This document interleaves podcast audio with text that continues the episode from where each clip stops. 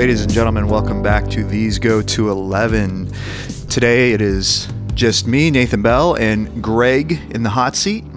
Yes, but a lot more room in this booth today. I know, right? I'm stretching out my legs. It feels good.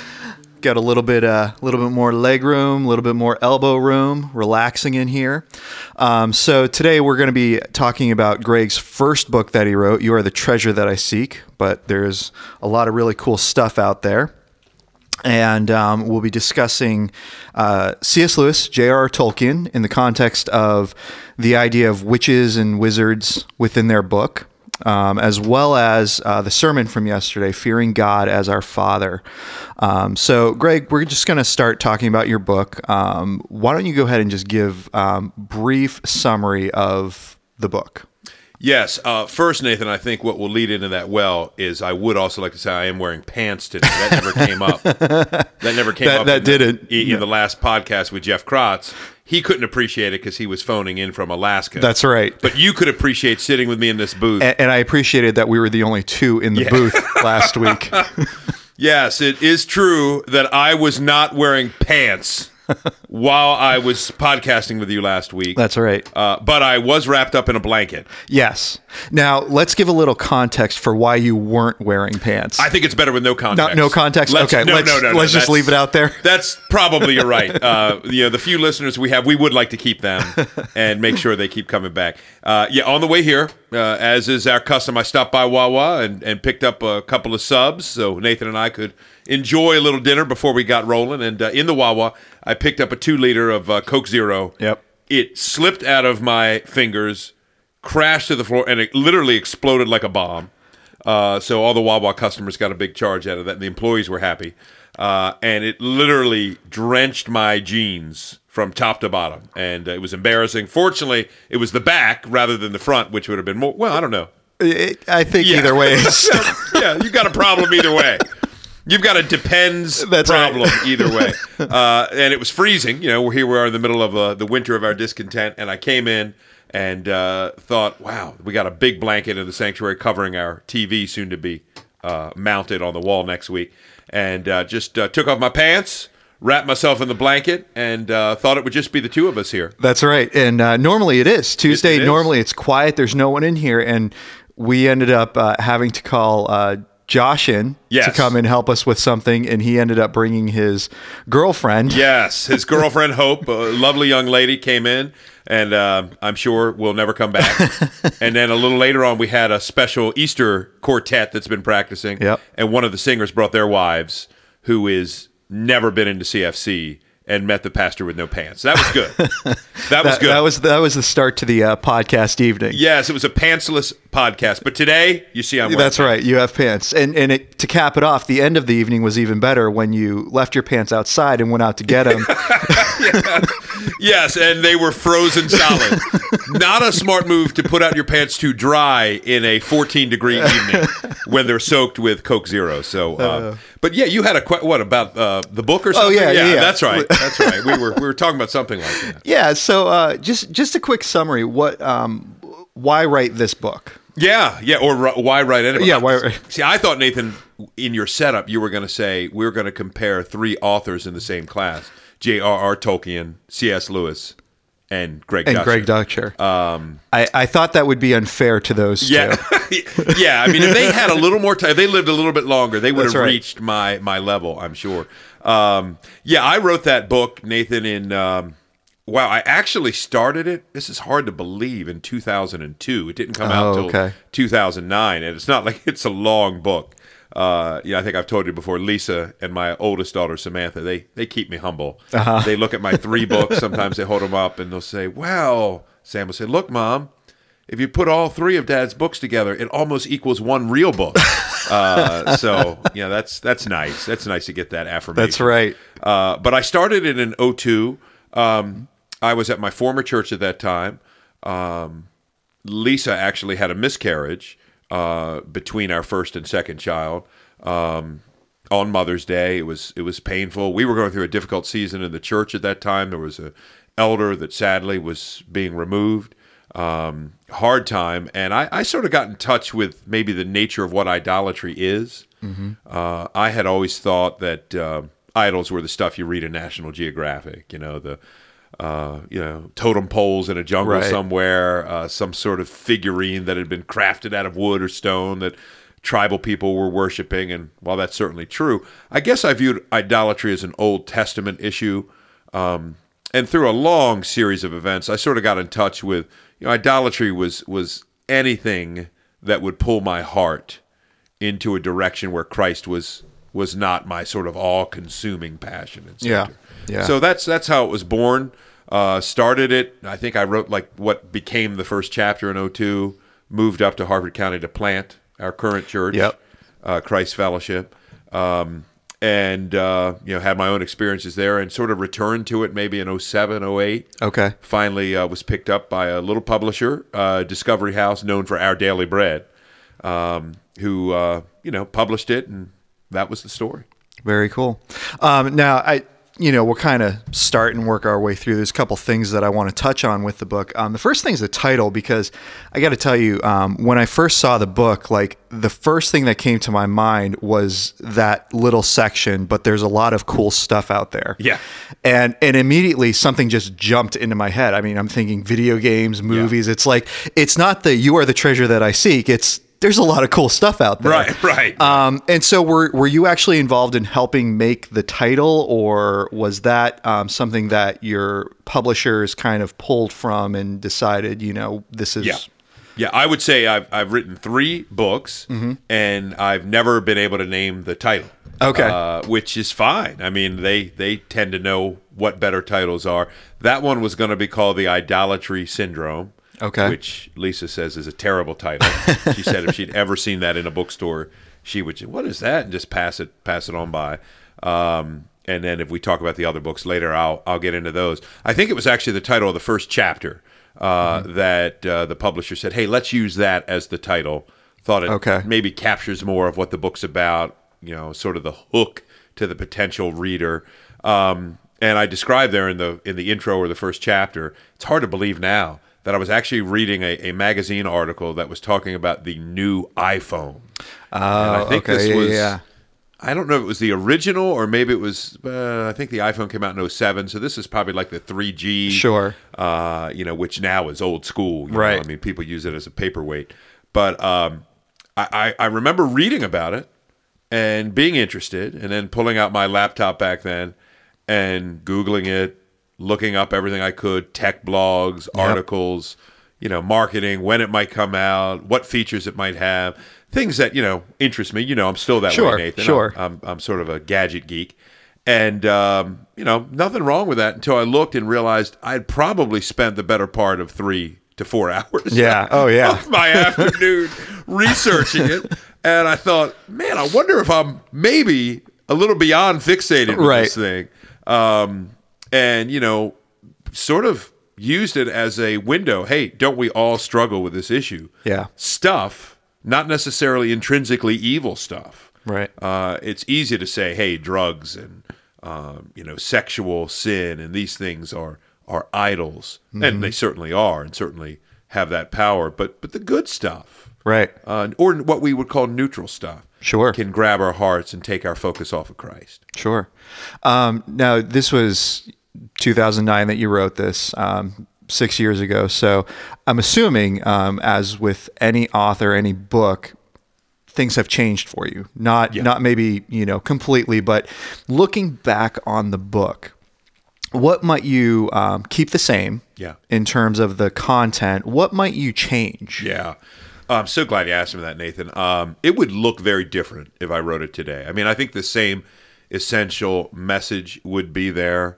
It's ironic. The book that I'm happiest with of my 3 mm-hmm. is actually the second one, mm-hmm. which is the one on Satan. But which is the one I actually used to teach in my classroom. Yes, that's right. So. That's right. That's probably the one I feel best about in terms of. I might make some changes, but the first one I would definitely make changes. I think the effect upon readers that I talk to, and I'll tell you that's the coolest thing about it. Mm-hmm. when you write a book that.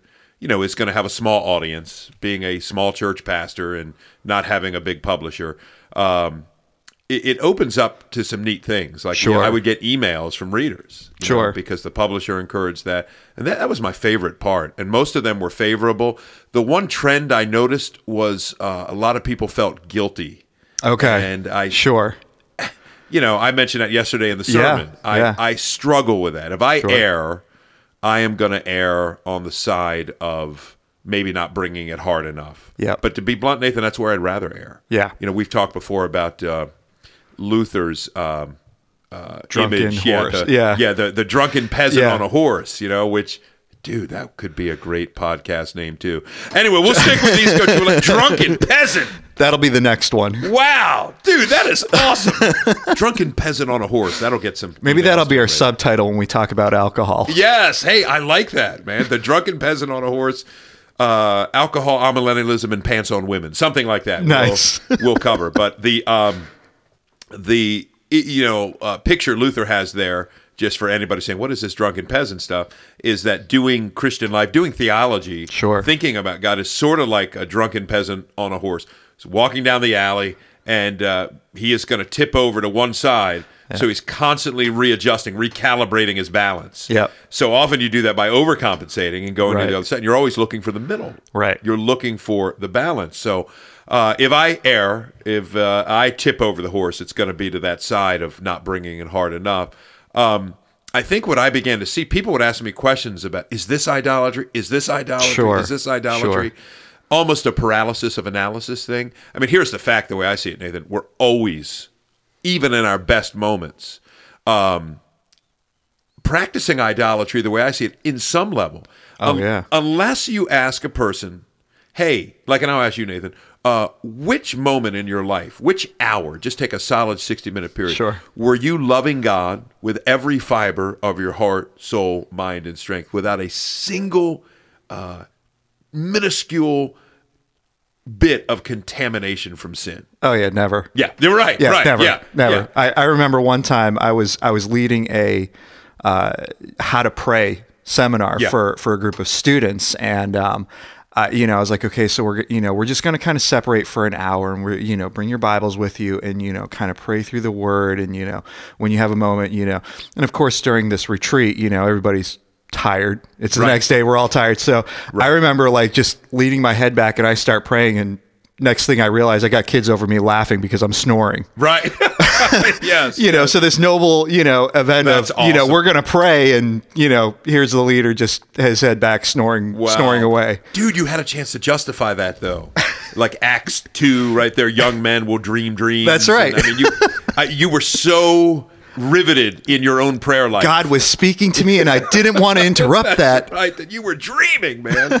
You had that chance. No, that's great. That's a great example. That is a great example that in a great moment, there's junk there. Yeah. And there always is. I mean, I know I've never preached a sermon where my motive was 100% purely for God's glory. It's hard to put a percentage on it. I think partly, Nathan, is what we're really saying is we're not glorified yet. Right. And I don't know if we're ever going to have a single act that is pure. So I think sometimes... the implication is a little too black and white for people. Yeah. Okay, so I don't want to be practicing idolatry. Yeah. So, wow, I look back on yesterday and I wasn't practicing idolatry, and today I probably did. Tomorrow I hope not to. I think it's more that as we're growing in increasing passion for Christ, sure, we should see some progress. Sure. Granted, it's hard to see. I tend to think of it that we need good friends, our wives, to speak honestly. Hey, I have noticed that you seem to care less about sports. You don't get rattled as much when your team loses as you did 5 years ago. Yeah. I mean, you probably still get rattled. Right. You're probably still struggling. So I think that if I could rewrite it, I don't know how exactly, I would have tried to bring a little more of that long-term, healthy, don't beat yourself up kind of attitude to the book. I think the other thing, too, looking back at it, and I looked at it last night, because I had a feeling we were talking about this today, I was, in many ways, popularizing John Piper. Okay. Because I tend to think John Piper, who has influenced me greatly, and one of my favorites, and I think always will be, he would say that he's a popularizer of Jonathan Edwards. Well, I tend to think Edwards is way above my head. Sure. Often Piper's way above my head. So, hey, maybe I'll stay in my own head and popularize Piper. So I admitted that. I even told the publisher that, you know, I tend to think some people find Piper's writing a little too heady. Yeah. I won't be accused of being heady, maybe being a little under the bar. So I would probably try to put a little more Dutcher into it, which sounds weird, than trying to popularize Piper. Yeah, and I think having read the three books that you've written, that I would agree with that this one was the most unlike you in its tone than the other two were. Yes. Yeah, I'm glad to hear you say that, Nathan. Yeah, that's good. And maybe, did that book sell more, the first one? Probably. No, I don't know. I'm just saying, people, which is the one least like Greg? That's the one. Right. That's the one that's going to sell. No, I'm glad to hear you say that. I think that's probably common. I mean, you have a chance to write a book and get an audience and a publisher behind you, and you tend to, I mean, I was nervous about it, you know. Yeah. So Piper's safe. He's helped me a great deal. How can I somewhat popularize what he's written? Sure. I mean, my own stuff was there. Sure. But I think it would probably have a different flavor. Sure. So just kind of break in. We are talking about the book, You Are the Treasure That I Seek, but there's a lot of cool stuff out there, Lord. And there is one section in here that if you do end up going back and updating this book, that I hope you'll keep in. And it's in chapter 7. I was actually looking through it last night as well. Yeah. And it's this little breakup in there, and it's the section called Relax. These things take time. And you talk about this woman in your church after you just preached the sermon on Paul, who came up to you, and she just, you know, she couldn't figure it out. And you were preaching out of Philippians 3:7-8. Whatever was to my profit, I now consider loss for the sake of Christ. What is more, I consider everything a loss compared to the surpassing greatness of knowing Christ Jesus, my Lord, for whose sake I have lost all things. So Paul is just in this moment where he's like, I don't care about anything except Jesus Christ. Yeah. And you talk about this woman just feeling so guilty that she can't get to this place. Yeah. And I don't think you mentioned how old this woman was, but you know, from the sounds of it, from the tones of it, middle-aged. Yes, she was in her 50s. So, you know, and you gave this great response, and ironically enough, it was scripture, something that we don't do often enough, and it was Philippians 4:12. I know what it is to be in need, and I know what it is to have plenty.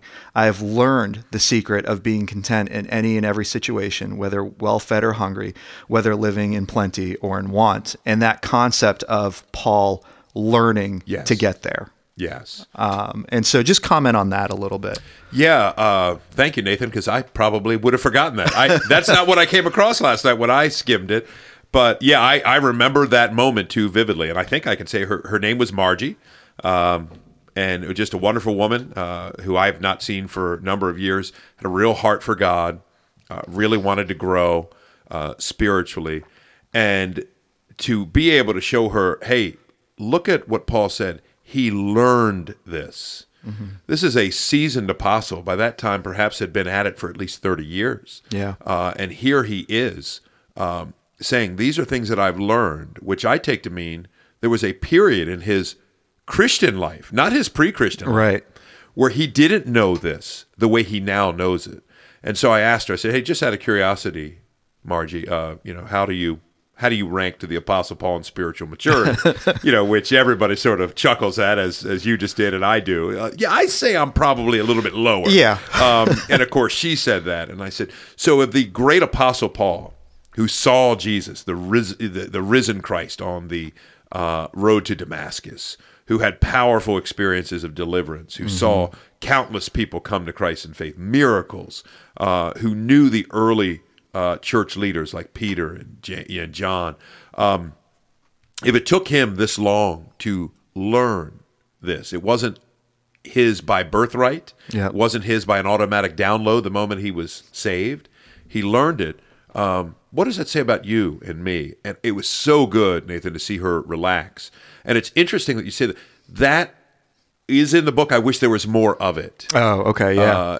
To go back to my earlier point, that I wish there was a greater sense of the marathon nature of the Christian life. Sure. Because I think sometimes books, man, I'm practicing idolatry. How do I stop now, today? Right, right. And that leads to the, kind of three tips and techniques. Sure. Which lasts for all of 2 days, and then you're like, exactly. We're the idols. Exactly. Yeah, it does. It does. These quick fixes, as we know, are never quick, and they're never really a fix. So the idea that these seasoned people of God, like Paul, learned these things, I take so much comfort in that. Yeah.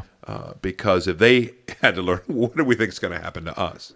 Yeah, no, that's so great. And so just once again, you are the treasure that I seek, but there's a lot of cool stuff out there, Lord. And I enjoyed the book, and it was great. And I think it's great too. What's neat about your books is they are shorter. Yes.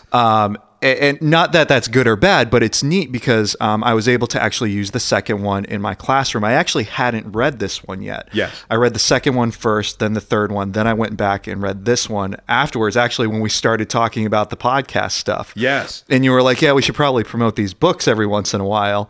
And that's when I went back and read through it. And what's great is they have these study questions. Yes.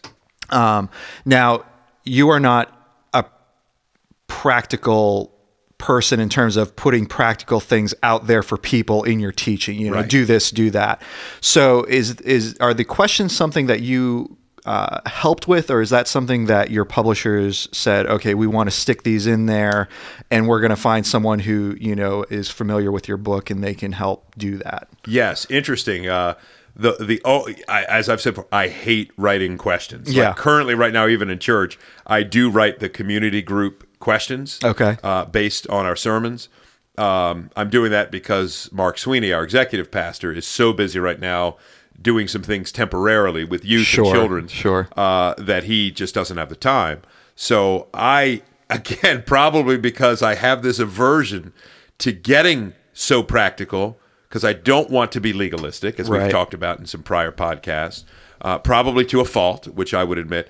It's a good discipline for me. So the first two books, the publisher wanted questions. The third one, they actually did not. Okay. And that's the one I would have been more happy about writing, but we'll get to that some other time. So I wrote those study questions, and they were helpful. Actually, Lisa, my wife, helped me with those because I said, I said, Lisa, how do I apply chapter one? She goes, well, you wrote it. I said, I know. I said, I don't know how to apply it. How do I apply chapter two? And she was great. I remember riding places and, we would just bounce ideas back and forth. So if there's any value there, that really is Lisa that put those questions out there. And I do hope they help people because I think they're good diagnostic tools to sort of see, that is idolatry at work in my life. Yeah. Well, what I thought was great was, particularly in terms of, because it's hard to self-diagnose. Yes. Because you can look at the questions and you can answer honestly, but there's no one there to keep you accountable. Yes. So being able to do that in a classroom with your second book was actually really interesting because this is in a class in front of people. And so students who really wanted to take it seriously were able to. Yes. And they were able to kind of work through some misconceptions that they had and able to, help each other work through those things. Right. And so I think that's where the value is, not so much in the questions, but in the community and the life and asking those questions. Yes, which I think Matt Smith made that point here. See, Matt, I'm giving you props. Way back, our second podcast, way back. That's right. Now that we're at 5. I know. That was several weeks ago, if you think about it. It was. It feels like a long time ago. I know.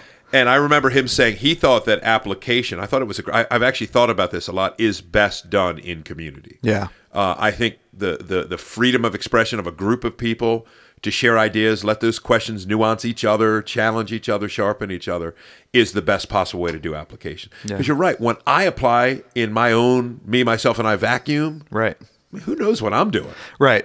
I might apply correctly, but at the same time, there's nobody there to keep me in check and to keep reminding me of that. Agreed. And I'm sure if somebody else was invited into that, say, Greg, it seems like your default is to always go here. Yeah. And that's good, but have you considered this area? Yeah. Have you considered your marriage as opposed to your job? Have you considered your children as opposed to your hobbies? Those are the things that a community of people, I think, can help us do better than we can ourselves. Yeah, no, that's a great point. So I think we actually spent a good bit of time. We're going to move into our second topic, discussing C.S. Lewis, J.R. Tolkien, the lesser writers. That's right. Let's do it. The ones a little lower on the totem pole. Yeah. I do have to say, Nathan, this is where I'm going to put this out. I don't think I've mentioned this. R.C. Sproul, mm-hmm. who I've learned a great deal from. Years ago, I was listening to him talk about apologetics. It was an interview, and somebody asked him in this interview, what do you think of C.S. Lewis? Because you haven't mentioned him as an influence mm-hmm. in your apologetics writing. And Sproul just said rather matter-of-factly, well, he's written a couple of good children's books, but I've never gotten anything out of him in terms of apologetics. That's just have to say. Are you serious? Maybe the greatest apologist in the last century in the English-speaking world. Right. Nothing? No. Not a single thing? That's not a slam on RC. It's just sort of a shocking right.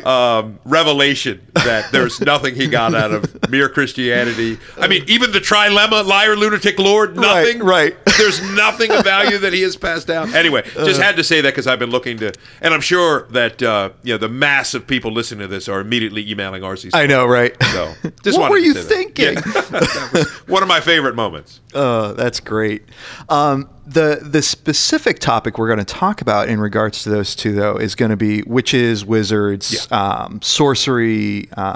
There are a lot of Christians out there. As I told you, I had a friend over the house just recently this past weekend. Great guy. One of my best friends growing up was my teacher in 7th grade, guidance counselor in high school.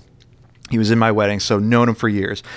And very conservative. Yes. And so we were talking about Harry Potter, and Joy and I were just talking about how much we enjoy the Harry Potter books, right. How much we watch the movies, enjoy the movies. And he was like, oh yeah, I can't get past the whole witchcraft and the spell casting and things like that. And then he ended up bringing up Lewis and Tolkien, right. As Christian men. And, people are a lot more sketchy when it comes to Tolkien, sure. because of his more liturgical upbringing. I think he was actually in the Catholic Church in England. I believe that's right. But ironically enough, was also the one who led C.S. Lewis to Christ. Right. And so, without getting legalistic, how do we express our views on this matter of witchcraft and wizardry without being too legalistic about it, but also without, saying, oh yeah, everything's permissible, so go out and start casting your spells. Right. You mean that's wrong? Yeah. Okay. I shouldn't do that. Yeah. Is that wrong? Great question, Nathan. I wish I could talk to you about Harry Potter, but because I'm a Bible-believing Christian, I know nothing of what you speak. Oh no, I'm sorry. Wrong audience. So you weren't waiting for the midnight release of the book? Yeah, I probably was. No, I do remember one time at Bethany Beach, the line was so long because it was coming out at that bookstore like in the summer sometime. Yeah. And I was going to pop in there, but I chose the ice cream that night instead. I figure I can always get it later. Now with Kindle, man. Midnight release anytime on my couch. That's right. Is always good. Obviously, I think where you ended, are there people who practice true anti-God, anti-Christian, we would say witchcraft. Yes. Mm-hmm.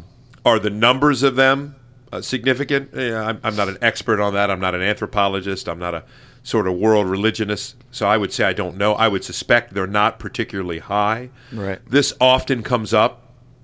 Little preview of our late October podcast. I'm sure we will talk about Halloween. Yeah. I'm going to clear my throat. How's that for live podcasting? We will talk about that issue, I'm sure, but I'll just say for now, Nathan, that to me, there are two Halloweens. So mm-hmm. when people link them together, I guess there are some rather wacky folks that go out in the woods and, I don't know, carve pentagrams in the ground, sure. sacrifice pigs or whatever may happen. I think the Halloween, the majority of American kids' experience is not that. I think it's dress up candy day. Right. Which when I first heard, I think Jerry Seinfeld said that one time too, just blew your circuits. Right. There are people that will give candy for free by me dressing up like Batman. I mean, that's like, that's utopia for a kid. So, you know, I think we have to keep those things in context and say that there are actual witches. There are actual people that practice these, you know, dark arts, whatever we might call them. And then there's a whole other side of things that fall in the range of fiction and fun. I normally find that C.S. Lewis and Tolkien are the great ones to go to. Yeah. Tolkien, you're right, gets less press on his faith, although I think it was there. I'm with you on that with him. Certainly Lewis as well. But they had witches and all sorts of people practicing magic and that sort of thing in the general category of good and evil. Yeah. I think most people can discern the difference. Yep. I think most people can tell this is a story. This is ultimately about good and evil. And magic is the medium through which the story is told. Yeah, it is not a recipe for, as you said, casting spells and incantations. Right. So I think a lot of that comes down to the discernment of the reader, the viewer. I think parents have that responsibility with kids to say, "Hey, you know, this is a great story. This is fun." I mean, my kids enjoyed all the Narnia books and the couple of movies that have come out. So I think that is much of it. I'll squeeze this in as well, Nathan. This, I think, relates, and then if it doesn't, you just circle me back around. I've been talking about this with a friend recently. A lot of times the argument goes, yes, but it desensitizes you. It normalizes evil. It trivializes it. It's interesting. There's a person in my life whose grandparents were actually, I mean, literally murdered on the Eastern Shore decades ago. So I met this person in my life long after this happened. Yeah. They shared this horrific story with me, and I just remember feeling nauseated that, wow, these two elderly people, sweet couple that had been married for many years, their house was broken into, and they were killed in their sleep. And my reaction to that true story is very different to watching somebody get killed on Breaking Bad. Yeah. Often people say, yeah, but if you watch that, you'll be desensitized. I can just say from my experience, I've not found that to be true. Yeah. For all the many murders I've seen in Die Hard or Breaking Bad or action hero movies, when I actually heard of real people, I'm just giving my experience. I don't know what else to do. Sure. I was not unaffected by it. I had a very different reaction. Sure. Because I knew, oh, the people dying in Die Hard, it's fictional. Right. It's not really happening. Right. People that are being killed in Halo or some kind of video game, it's not really happening. And I think most people can discern the difference between fictional evil and real evil. Yeah. No, I think that's great. And I think what we see with things like movies and video games too is our emotion toward them, because we do get involved in them and we do become emotionally attached to them and invested for that 2-hour block or whatever it is. But I think the emotional reaction is a strong tell of what's going on inside. If I'm rejoicing when the bad guy comes out victorious and he's just slaughtered people, well, I've got to examine my heart and find out, why am I rejoicing at that? Yes. If I'm rejoicing when the hero comes out and things have been put to rights, I think there's a different scenario going on there as well. Sure. Which, isn't that always who we root for? Yeah. The good guy. Yeah. Now, I will admit, with modern literature, sort of the anti-hero, it gets confusing. But what I enjoy about that is you're asking questions. Is Walter White a good guy or not? Sure. And I think you're asking questions from the right perspective. And they're interesting. They're engaging. You know, it's clear in the Tolkien books, the Lewis books, there's good and there's evil. Right. And I think with children, with good parenting, we can help them see that, right? You know, and help them understand, you know, who's good, who's not. Magic and witchcraft, that's the medium through which this story happens to be told, the fictional medium. Yeah. The way a fairy tale would use princesses and castles. Sure. And, you know, the Cinderella movie that's about to come out, which my I mean, I got a 6-year-old daughter named Ella. I mean, she is made for this movie right now. Sure. And oh my goodness, there's a fairy godmother in it that's going to use magic. We will be there probably opening day for that one. Right. Because every time it comes on, she says, "Oh, Dad, I want to see that. I want to see that." And I promised her we will. So I think, you know, I need to help my daughter make sure that she knows. Right. This is a story. It's fun. There's not real magic that she's going to be practicing. Sure. Yeah. No. And I think too that. I think we need to remember as Christians too that we shouldn't be stepping on one another's freedoms in this matter. Right.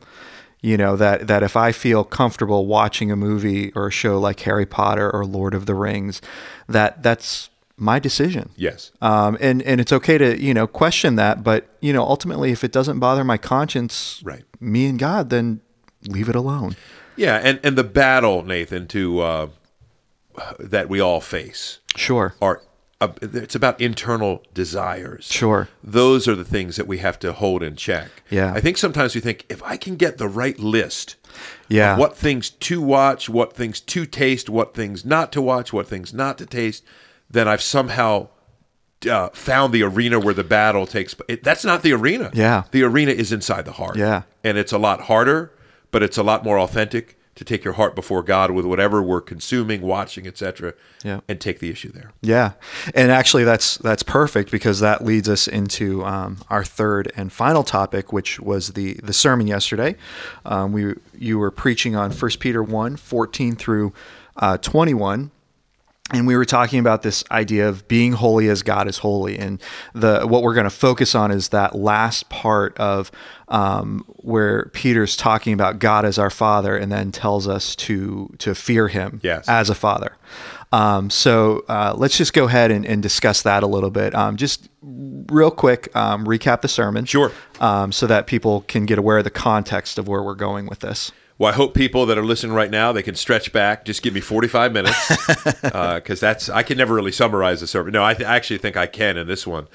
First, it was fun to preach yesterday, Nathan, because I hadn't done it for many weeks. I know. Because we've had weather, it's been horrible, and we got 2 out of our 3 services in yesterday. Yep. So that was great. That was fun. We were back in First Peter, I think message number 6. This is where Peter really gets nitty-gritty, and his first command that he gave in verse 13 of chapter 1 is to hope. Yeah. Hope in the God who has rescued you. The second, what we might call practical command that he gives is to not be conformed to our former lusts that characterized our life before we came to know Christ. So we talked about practical holiness. Peter quotes the word of God to Israel in the book of Leviticus, be holy, because I am holy. And then Peter adds to that this notion of be fearful, which is not what we tend to think of in connection to our Father.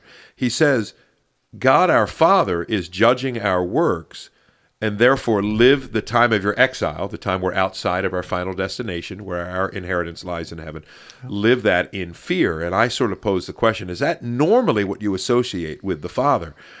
I would tend to put fear, I would keep it in sync with passages that describe God as judge. Yep. Certainly God is holy, God is righteous, God's hatred of sin. When I think of his fatherhood, my default is to go to security, assurance, peace. It's interesting that Peter has no qualms linking God's fatherhood with fear. So we talked about how does the fatherhood of God inform fear? Or how should our fear be shaped in light of God being our Father? So I don't have it here, but a great little paraphrase of a great definition from R.C. Sproul was that he's not talking about the servile fear that a captive prisoner has to his torturer. But it's much more a fear of respect, of disappointing a Father that loves us and that we love. And I just think that's exactly what Peter was driving at. If God is our Father, then what does fearing our Father look like? And you know, I shared a couple of examples yesterday about my earthly father, my dad, who I love very much. That you know, we reached that point, Nathan, where when we were little kids and our parents said, "Oh, I'm disappointed. As right, yeah. We're like, yes, I still there's no play. Real punishment. There's no punishment. Disappointed. Who cares? But you know, you reach a point where we all know it matters. Yeah, where we begin to see our parents in a different way, and their disappointment registers and is sometimes more devastating. Something I didn't say yesterday that I wanted to. I remember when I said something heinous to my mother, as I shared yesterday, when I was 15, seeing my father's eyes and his disappointment in me, that I would say something so heinous to my mother, who loved me and has done so much for me. I wanted to be punished. Yeah, please, and he didn't, and that would have been an easier consequence for me to deal with. It would have been done and over with, and more like penance. Yeah, it would have felt like, okay, you know, sort of the self-flagellation. I said that right. Yeah, I didn't say flatulation. Right. Wow, of course I just did. Right, the self-flagellation. I think it's flagellation. I should have just said punishing yourself. That's right. Wow. Okay, we're done. Yeah, no, it's over. No, I'll try to get back to it. The idea of punishing yourself, because yes, bring it on, Dad. Ground me for a month, and he didn't. I had to live with the fact that I know I let my mother down. I let my father down. In that relationship, there's no loss of. I am just as much their son. They are just as much my parents. That relationship is unbreakable. So it informs the way I would fear them. Right. And even though, balancing all the biblical teaching, I have, leaved and cleaved, or left and cleft. I never know how to say that. When I married, and as Genesis tells us to do, I do think that respect still needs to be there, of course, for our parents. There's no statute of limitations on it. So what does it mean to fear God that way? And to me, the fact of what he has done for us, what he has done in giving us his son, how could I live my life in a way that was so cavalier that I do not care about his father's heart towards me?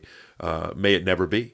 Yeah. So that's what we were focusing on yesterday. Yeah, and it shows the deepness of the relationship too, because if your relationship with your parents wasn't great, I remember teaching students who would make comments about their parents and to their parents all the time, and they just didn't care because the relationship with their parents weren't there. And so, the evidence of the relationship with God is almost that devastation, that worry of disappointment in there. Yes. Which is such a different experience than what we think of as, fear of judgment. Yeah. I mean, obviously, First John tells us perfect love casts out fear. So we know we don't have that kind of fear. Yeah. Romans 8:1, no condemnation for those in Christ. So it's not a fear of his hammer falling, but I think an old Puritan said that the frown of his countenance is something that is incredibly motivating to me. It's freeing in the sense that I'm not earning anything, but that my life would express such gratitude, such joy, such contentment in him, that I think of him as my father, and I think of a situation where by his grace, I have, it's hard to believe, pleased him because of his grace at work in my life. And, I think of the joy I get when I see my kids wanting to please me in a healthy way. Yeah. Not to get something. Yeah. But just because they're my kids, and as they grow, that just adds more and more joy to experience of a dad. And to think of God in those terms, I think, is helpful. Yeah. Kind of tying in the past couple topics, how do we then view things in our lives, such as if we're watching Breaking Bad? You've gone through the whole series. I'm working my way through the series now. Your sanctification is almost complete. That's right. Keep going. So how do we then look at that and justify that when God says, "Be holy as I am holy"? Yes. When we're looking at something that's clearly not holy, right? And we're letting that enter into our minds. Yeah. How do we live that out? Yeah. How do we rationalize that, so to speak? Yeah, huge question, Nathan. And it's interesting. The elders, and I were just at the Ligonier Conference, as I mentioned last week, in Orlando.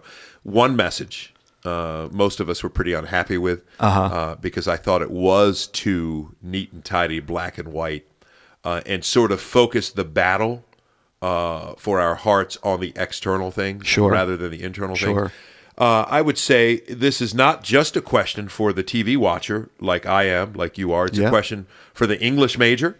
You know, in a sense, if you read Shakespeare, if you read D.H. Lawrence, if you read Faulkner, you're going to read some pretty raunchy stuff. So in a sense, could you picture a young Christian wanting to please, because I'm not going to be an English major because I don't want to read any of these books that have this sort of dark, boning stuff in it. What would we say about those books?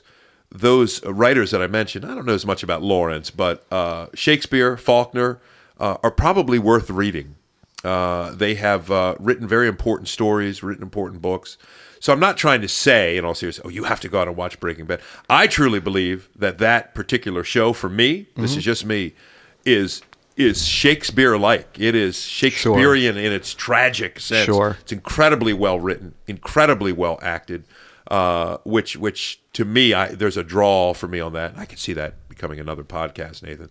But again, I would say this, the battle in my heart is the issue.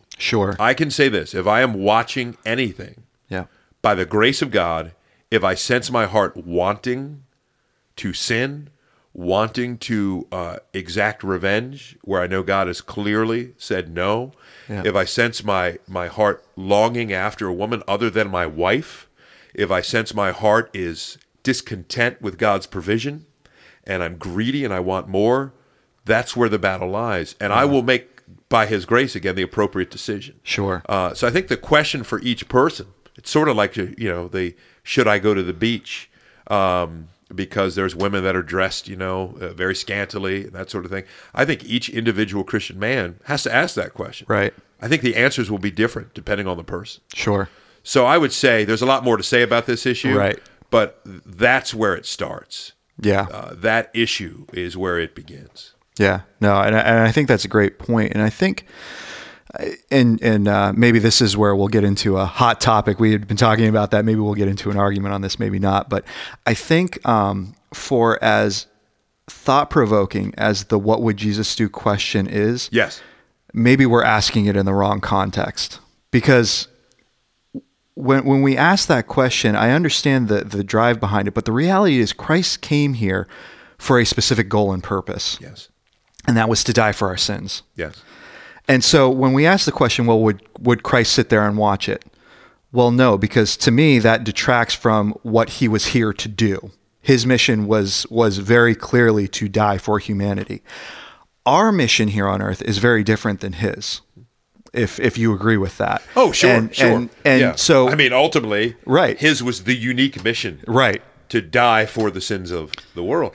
And ours is obviously related to that, but it's certainly not the same. And so asking, you know, what would Jesus do in the context of everything we do in life, I think that's wrong almost, because God created us uniquely apart from Christ to accomplish different goals and have different missions, even apart from one another, what we do, you as a pastor, me as the manager of a liquor store.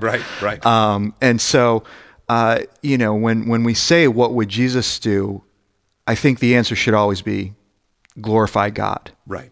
And so if we can sit there and we can watch Breaking Bad, we can read these books, we can play these video games, and we know we can glorify God, we can drink, we can smoke, and we can glorify God, then yeah, that's what we should be doing. And I would say, Nathan, too,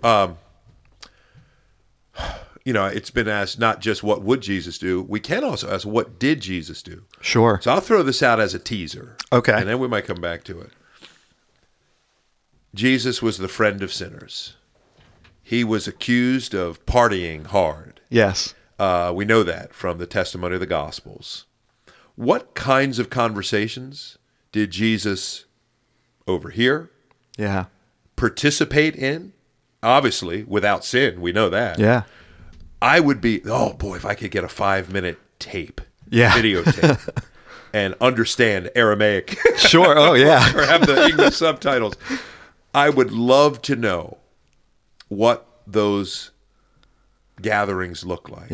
Steve Hartland, who was here a couple of weeks ago, I remember said to me, and I just loved this, he said, Jesus is the friend of sinners. He pictures some guy on the street seeing Jesus walk across the street with his apostles, telling his buddy, hey, remember that guy I told you about? That's Jesus. He's my buddy. He's my friend. Yeah. I love that. Yeah. Friend of sinners. What did that look like? What did that involve? See the suspense I've built? Maybe, there you go. Maybe that will be a podcast for the future. So we're going to go ahead and actually end on that note. I think we're doing good on time because we want to make just a couple quick announcements for the podcast. One of the things we want to do, Greg, as we're building popularity, going from 2 to 3 listeners. Amen, man. Thanks, Aunt Bertha. I don't have an Aunt Bertha. Yeah. It just sounded good at the time. That's pretty much what we do here. Whatever comes into our head, we're unfiltered. But just real quick, what is the goal? So we've just had a great time getting together because I think so many Christians have conversations like this. We were having conversations like this, Nathan, for years. Yeah, yeah. And now it's just fun to put a mic on it, hear other people's thoughts, the way they interact, the way they agree or disagree. Yep. So for me, this has been almost therapeutic because there are so many things that come up on Sundays for me. Sure. Since I'm a man of many words, as people know. But I always want more words because there's so many things to discuss. So many things that a Sunday morning doesn't allow. I'm really hoping this podcast just becomes something that helps people feel like they're part of a greater conversation. Yeah. Welcoming thoughts. And I did want to say, I'll throw this out here, Nathan, that if people find this beneficial, we want to have people begin to email us or Twitter us questions. Yeah, absolutely. So I'll shamelessly self-promote. My Twitter handle that I've reignited is Dutcher Faves. Because that's all that was left. So Dutcher, F-A-V-E-S. I'd love to get questions. Sure. And we actually do have a Twitter for the These Go to 11, but I've been neglecting it because I've been focusing mainly on the Facebook. Sure. So we'll make that announcement a little bit more in the future. Great. Like you said, Greg, so we want to just invite the listeners out there. If you like what we're doing, there's 3 things, one of 3 things or all 3 things you can do to let us know. Leave a comment in the iTunes page. You can post our link to your social media account, or go to our Facebook page, These Go to 11, and just let us know some things that you liked or disliked about it. Send us email. Or send us questions through any one of those things. The email, beholdingchristcfc at gmail.com. So that will give you a way to email us. And, we want to start interacting with more people who are listening out there. Yes. And get involved with them. So. Yes. We're about to do our sort of IPO with our church family here in a couple of weeks. So we'd love to build that sort of grassroots community. And would be very, very exciting. Yes. So we're trying to find that way of saying, don't annoy your friends on your social media outlet, but if that's what it takes, go for it. Right, right. Absolutely. We're all about shameless self-promotion. Shameless. All right. So we're going to go ahead and sign off now. Greg, we just rocked the Casbah. Consider it sufficiently rocked. These go to 11.